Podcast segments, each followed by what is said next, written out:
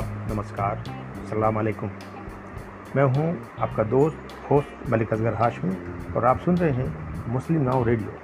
अभी इस वक्त दिन के सवा बारह बजे हैं।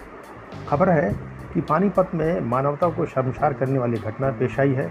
अखलाक नामक एक व्यक्ति ने जब पानी मांगने को कुछ लोगों से पानी मांगा तो उस पर हमला कर दिया गया। उसे पकड़कर आरब मशीन से उसके हाथ काट दिए गए और मरने के लिए उसे पटरी पर फेंक दिया गया। पूरी खबर यूँ है कि हरियाणा के पानीपत में पानी मांगने पर एक मुस्लिम युवक, इखलाक सलमानी का आरा मशीन से हाथ काट दिया गया। आरोपी यहीं नहीं रुके, जान से मारने की नीयत से उसे रेलवे पटरी पर फेंकाए पीड़ित की शिकायत पर अम्बाला कैंट जीआरपी थाने में मुकदमा दर्ज किया गया है। सामाजिक कार्यकर्ता सुफियान खान ने इस बारे में जानकारी साझा की है। उनके मुताबिक उत्तर प्रदेश के सहारनपुर के नानोता का इखलाक सलमानी काम की तलाश में हरियाणा के औद्योगिक शहर पानीपत गया था। वहाँ उसने कुछ लोगों से पानी मांगा, इस पर आरोपी ने हमला कर दिया। फिर आरा मशीन पर ले जाकर उसका हाथ काट दिए। मारने के बाद रेलवे, मारने की नीयत से उसे रेलवे लाइन पर फेंक दिया गया।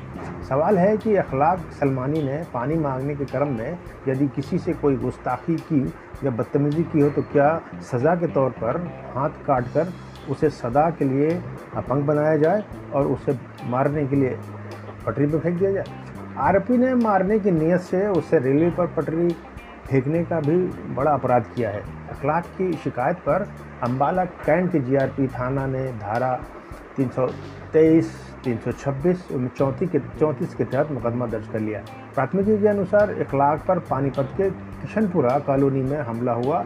ये इलाका चांदनी, चांदीना थाना क्षेत्र में आता है।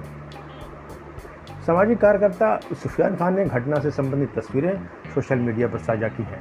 इस पर पूर्व आईपीएस अधिकारी अब्दुल रहमान ने प्रतिक्रिया देते हुए ट्वीट किया, समाज में इतना जहर घोला जा रहा है कि मानव जीवन के लिए कोई समान ही नहीं रहा। सभी आरोपियों को पानीपत पुलिस गिरफ़्तार करे, शिकायतकर्ता सभी को पहचानने को तैयार है।